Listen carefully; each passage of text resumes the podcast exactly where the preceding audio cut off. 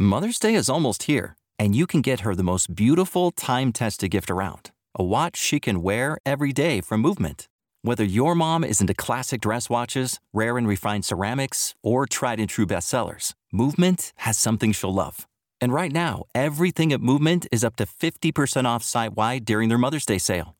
A watch is a gift that celebrates all the time you spent with mom, and a Movement watch is even more than that.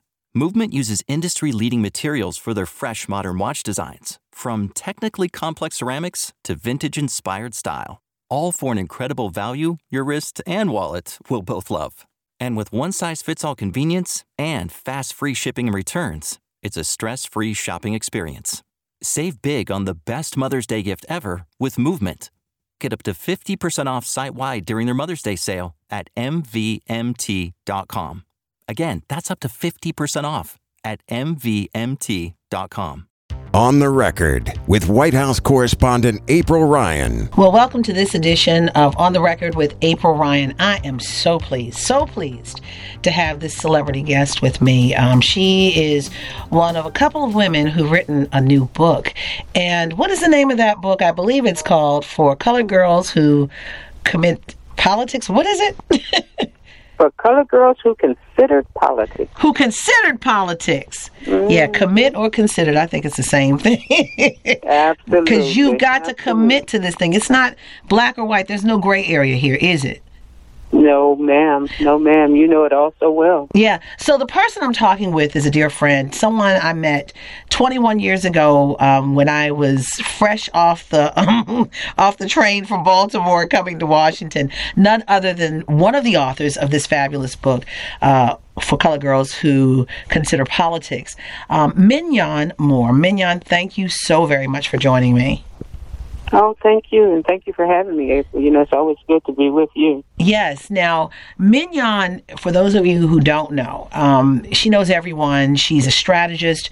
Uh, she's a Democrat, major Democrat, but she also worked um, one of the, the high-ranking African Americans who worked in the Clinton administration, um, helping Bill Clinton with his uh, black agenda, his urban agenda, Africa, all of that, and um, Bill Clinton's historic presidency, and and and and bringing bringing blacks to the table. And and now we're talking about blacks coming to the table yet again.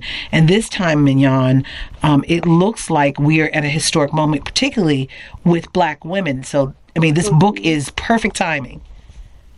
Oh, absolutely. And I tell you, we didn't, we had no idea that this book would bump up against such history because you're looking at so many women of color around the country running from office, whether it's Lauren Underwood in Chicago, Illinois, or whether it's Ayanna Pressley, who we had the pleasure of being with last night. She was in town campaigning for Stacey Abrams. And then we have Stacey Abrams, we have Jahana Hayes, and the list goes on. We have a Muslim American running in uh, Minnesota. So uh, we're, you know, we're delighted to see these women have decided to just say, you know, time's up. It's time for us to get in. Hmm. Well, we've been saying time's up for a long time. What's different now? Mm-hmm. Well, you know, I think that, you know, after these, particularly after the last two presidential cycles, 2008 and 2016, African American women understood pretty clearly for the first time that they were the backbones of the presidential presidential races. On one level, we were successful with one, which was President Obama. and the other level, we fell short with Hillary Clinton, but we did not fall short in our vote. And I think that African American women saw that and they said to themselves, well, why are we just sitting on the sidelines? I mean, we have our vote, that's our power, we have our voice, we are committed public servants, and I think they finally just decided, you know, listen, it's time for us to get in the get in the ring. We are always supporting. We're, you know, we're like the supporting character on mm. every level, whether it's the movies, whether it's you know, whether it's politics. And this time we said, no, we're going to be the lead actors. And I'm happy they decided to do it. And nobody gave them permission. They decided to do it on their own.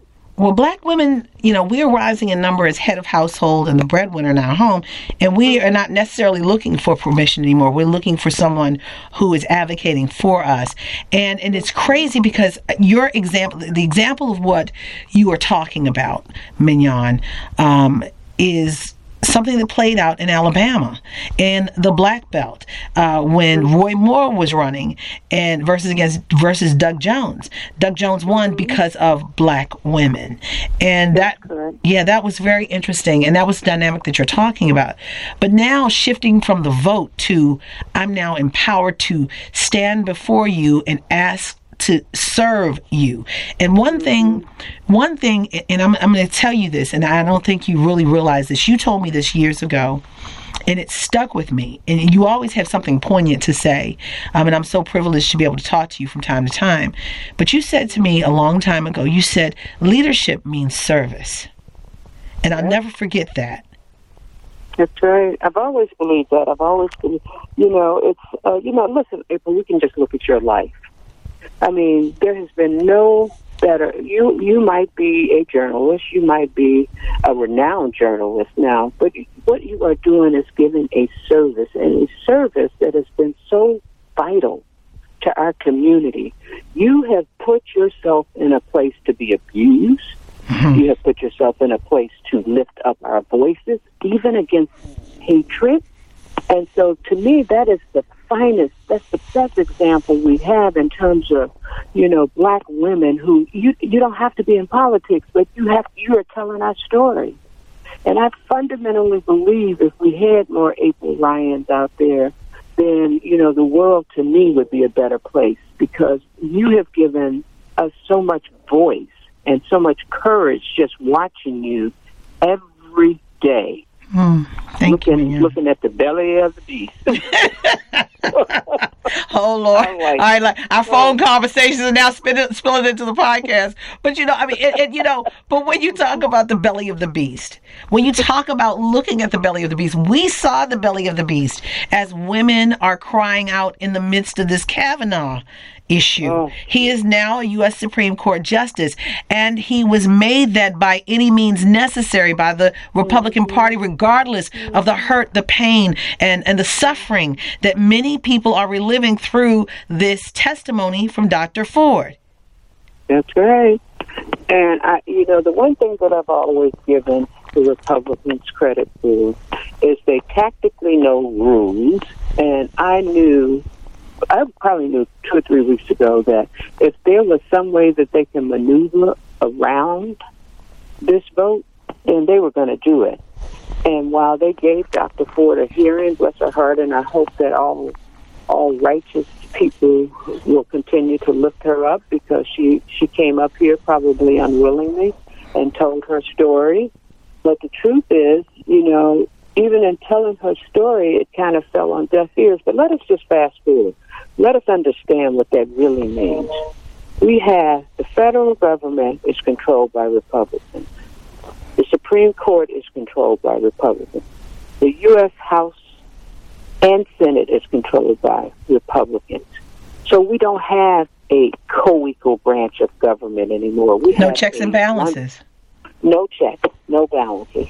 And so to me, that means that if we saw Dr. Ford, if we saw her pain, then we better make sure that we vote in a way that she understands that we heard you, we saw you, and we're not just going to let this fall on deaf ears. And that just doesn't go for African American women or African American people. That goes for Latinos, that goes for progressive whites, that goes for college educated white women, all of the above. So, if in, you believe, go, go, ahead. go ahead. I'm sorry. No, you go ahead. No, I was, no, I was just going to say, if they believe that this was the turning point, then let's see it. The turning point is at the ballot box. With all this said, you know, we know that voting is one of the tools in the toolbox. And you have co-authored a book with with a couple of other great dynamic history making women, Leah Daughtry and, and Donna mm-hmm. Brazile and yourself, mm-hmm. Minyon Moore. I mean and Yolanda Caraway. Yes, yes. And, mm-hmm. and, and you guys are, are are are are talking about women of color in this this game that we are not necessarily in. And when you think about politics, it's still a white male dominated industry. And I say industry mm-hmm. for a reason strategically. So mm-hmm. what is the, the, the prescription for a woman who who is tired of the system, who's voted and maybe got what she wanted or maybe didn't get what she wanted, but still wants to be engaged? What's the prescription? I think that I think there are a couple, couple of levels, and you know, public service doesn't have necessarily a big I or a little U involved in it. I mean, there there are a number of ways. Obviously, there's the elected officials way. We most of us, me, Donna, Leah, and Yolanda, we chose the behind the scenes. Donna, obviously, a lot more uh, media media um, inclined than we were, but we did most of our tactical work from behind the scenes. And that came literally, you know, we started off, most of us, as volunteers or having some friend that recommended us to come to, you know, the Democratic National Committee. I know when I started back in the day, I came I came to I came to Washington with Reverend Jackson's Rainbow Coalition and then one of my friends over at the uh, DNC recommended me for a position over there. And part of the challenge is you got to put yourself out there and you got to make sure you're making friends. You know, we do, especially I say this to the young people, they don't do enough. It's not networking. It is building relationships and relationships that matter and not just building relationships for the sake of getting ahead, but building relationships so that these people will see you as a value add. And, uh, you know, it hasn't changed very much, April you know, it's who knows who could. And see, this is the this is the sad part and the good part about politics. It still is very much based on a relationship-driven business, and we have to do a lot more of referring each other. You know, one of the things that we talk a lot about in this book is when you sit at the table. Do you sit at the table by yourself, or do you sit at the table and figure out how you can open the door for other people to come through? Hmm. And, you know, being the only one in 2018 going into 2019 should never be a badge of honor. It should be like, whoa, this is not right. Let me figure out how I can get in here and work with the leadership in here and we can expand the pie. Hmm. Because, you know, we're always fighting over the little pieces of the pie. No. Draw you a pie on a piece of paper and figure out how you be, draw a bigger circle around that pie because it's enough pie to go around. But we always we, we chop up the little fourth that they didn't gave us, and then we feel like we have no more room. But the truth is, we need to expand the pie. Mm. And, and I think about I think about two people with this pie this pie analogy that you're giving. Mm-hmm. I think about um, I think about T.D. Jakes, who says, you know, other communities were given a shovel and we've been given a spoon to dig our way out of, out with. Mm-hmm. And then I think about Shirley Chisholm, the first black woman who ran for president in 1972. Kind of along the lines that you're talking about. You're talking about a pie at the table. She was just talking about getting to the table. She said, if you don't have a seat at the, ta- at the table, bring a folding chair. So bring a folding chair. Yeah, and you're talking about getting at the table now with these pies and drawing, having one pie and then making a bigger pie. So it's interesting. You're playing off of the advances that were already set in place and trying to move forward? Listen, we are all the product of somebody's hard work. I never walk into a room and believe that if I made it, somebody didn't pave the way by their blood, sweat, and tears. Whether it was Shirley Chisholm, Dorothy Height, Reverend Barrow, Dr. Maya Angelou, all the people that we were privileged to have as mentors they paved the way. They they had it much harder than we do. We have the luxury of at least walking in the door. Sometimes they didn't even get in the door. Mm. And now that we're there, I mean, I, I you know, and I know this feels ancient to some people, but we still have an obligation. To whom much is given, much is required. And it doesn't mean that you have to not believe in yourself, but it's also you have to believe in the collective. I mean, it's nothing wrong with, you know, I tell the young people that I mentor, now you're old enough to start doing the same thing. If I can't tell, if I can't see your trail, then I'm going to ask myself the question: Well, why did I mentor you? Hmm. It's, I mean, you know, the thirty somethings you know, they're all trying to be millennials. Now you can't be a millennial for the rest of your life. So, so you're right. You got to work. You got to work. So, so Minyon, in the in the last few minutes, I wanna I wanna have I, I want you to answer two questions. Um, mm-hmm. One, um, I want you to give us you know an overview of the book because we all need to read it. Even if we're not the one that's running for office, we need to look at our community, look at at, at, what is needed, and maybe play a part behind the scenes as you were talking about. And also, um, the blue tsunami that that's expected because we're hearing also about a red tsunami, and I want you to to address those two questions. Okay, so you was because I think you went in a little bit. So you you want me to give a little synopsis of the book? Mm-hmm, a Is that what you synopsis of the book, yes. Yeah. Okay. Well, let, first of all, I want people to understand that it is really a beautiful story about four friends, and it's really five friends.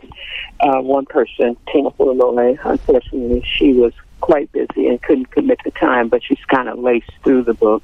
And we really tell the story of our journey in politics. It's funny, it's witty, it's not all serious.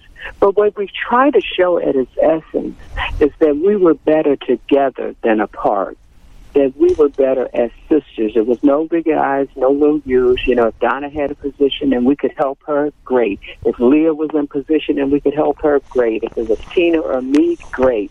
We all found a way to help each other throughout this pro- process. And it's just not, you know, us five. We've had people like Alexis and everybody else. Alexis Herman, former labor secretary. Uh-huh. Yeah. yeah, boosting us up. And what we're saying is, you know, it's okay. You know, there's, there's, it's okay to share with your sister friends. You know, we did uh, Sister Circle this morning, and we were talking about build the circle, build a circle of friends, so you can always have somebody to depend on. Because when the lights go out, then those people will still be your anchor. They will still be your guide. And so that's the that's the basis of the book. Then it's another the other part of it is pretty much a part of history, and then it's also a guide to if you want to get involved in politics. Some of the tactics that we use to stay in politics, but most of it was determined by how we kept each other propped up. And and what's So crazy, yeah, and what's crazy is I understand, and, and I've been following you guys. I've been watching you. I mean, I, I've been watching my friends, and I've been hearing about it. And I heard, you know, you guys even talked about the moment that you were perplexed at Donna Brazile's latest book, but she was your sister. Yep. Well, what we we addressed that in chapter twenty four for anybody that wants to read the book. They will read the book. we do address that in 24. And it was, I mean, it, it did, as we describe it in the book, it put a fray in the friendship because at the time we thought the book was going to be about something different. You know, I was intimately involved with Hillary's campaign. We all were, you know, Democratic, big D and little d Democrats. And I think everybody's emotions were so raw at the time of the book that you know it kind of took us back for a moment. It, it made us step back. But what we like to say, we're not the housewives. You will never see us out in public, you know, saying mean and ugly things to Scrapping each other. with one That's not what a friendship. another. Yeah, yeah. yeah, that's not what a friendship is about. I wouldn't want anybody to do it to me, and we didn't do it to her. She had, she fr- frankly, she had enough people doing it to her because you know they just felt like they could, but that was not going to be our journey. And so we had to work through it. You know, some days we're still working through it, but I think for the most part we worked through it. We worked through it on our own terms. And we felt that it was important to write about because everything is not rosy in a friendship. We're not monolithic. And I think when people read the book, they will see four different personalities.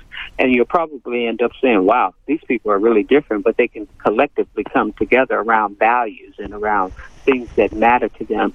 And so, you know, and there were times where we needed to just be there for her because she was in a lot of pain herself. You know, she was dealing with the FBI and the hacking situation, and we kind of misgauged each other along the way. And we recognized that and we acknowledged it in chapter 24, people. for color girls who considered politics. And and lastly, the blue wave versus the red wave come November. Well, let's just say this. Uh, you know, I am a I am a product of 2016 blue wave. so I probably are your, I'm probably the biggest skeptic. I think I think all of the emotions feel like it is going in that direction. I think that the campaigns themselves, just a few that I've talked to, feel like they are doing all the necessary things to prepare for a blue wave, and that's encouraging. But I also say that we must quit treating voting like it's an event and Mm. instead treat it like it's a lifestyle. And so It's about your treated it like- life. that's right. And if we treated it like that, I would have more confidence that we were showing up And I still feel like if the young millennials come out, those that were gun advocates, if all the women that showed up here in January come out, let's do that. If all the people that are now agonizing over Dr. Ford, if the African American women and Latino women still come out in record breaking numbers, if men, if good, fair minded men want to be with us, we want them with us. If that coalition comes out, then we have a blue wave. Hmm. Minyon Moore, it is always, always a pleasure to get your wisdom, to sit and listen to, just hear you talk, your experiences, your life. You are a sister friend. You are a woman to be cherished and honored for just, just the way you think with politics. And I thank you and congratulations on this book. I know you don't like talking to the media on the record, but I know. But I, she did put that out there, people. I know, because it's true. but I so appreciate you, my sister friend, as always. I mean, and, and the name of your book again, um, talk to us, give it to us again. It's for colored girls who consider politics. It's not about being the candidate, but it's also about being the candidate and or being behind the scenes to make a difference. Minyon Moore, That's thank right. you so much. Thank you, April. It's always a pleasure. Don't forget to subscribe to On the Record on iTunes, Google Play, SoundCloud, Stitcher, or any other podcast directory. If you like what you hear, leave a five star review. On the Record, a product of American Urban Radio Networks. Our bodies come in different shapes and sizes, so doesn't it make sense that our weight loss plans should too? That's the beauty of Noom. They build a personal plan that factors in dietary restrictions, medical issues, and other personal needs so your plan works for you. Noom doesn't restrict or shame when you want to treat yourself. Their flexible program focuses on progress instead of perfection. You don't have to give up carbs or anything. And with their daily lessons, you can learn something new about your food choices every day. After just a few days of using the app, I learned how to recognize cues for overeating and how to choose the right foods to feel full. Stay focused on what's important to you with Noom's psychology and biology based approach. Sign up for your trial today at Noom.com. That's N O O M. Dot com and check out Noom's first ever cookbook, The Noom Kitchen, for a hundred healthy and delicious recipes to promote better living. Available to buy now wherever books are sold.